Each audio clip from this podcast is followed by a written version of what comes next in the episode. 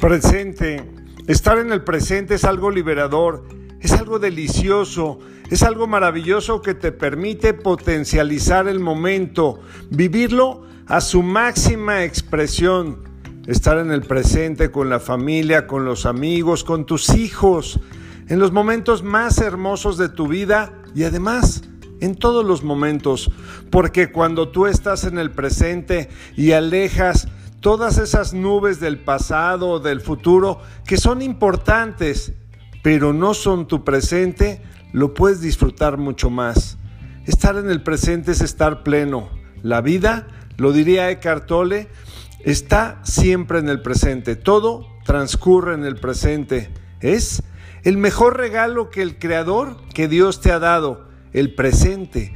Por eso se llama presente, es el presente que te da a cada segundo, a cada instante.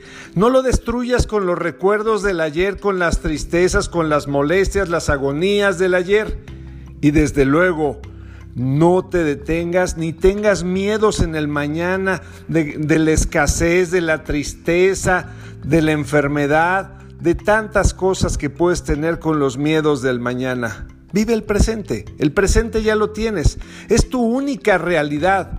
Es tu eterno infinito. Así es que vive tu presente en grande. No estés con ausentismos de ahora que tenga, ahora que vaya, ahora que sea, ahora que vengan, ahora que llegue el amor, ahora que tenga el dinero, la casa, el trabajo, el negocio. No. Deja los ausentismos. Tu presente ya lo tienes. Es totalmente tuyo. Es una gran, gran lienzo en la pared que puedes escribir lo que quieras. Puedes escribir cosas maravillosas, bellísimas. Es tu presente, nada más es tuyo.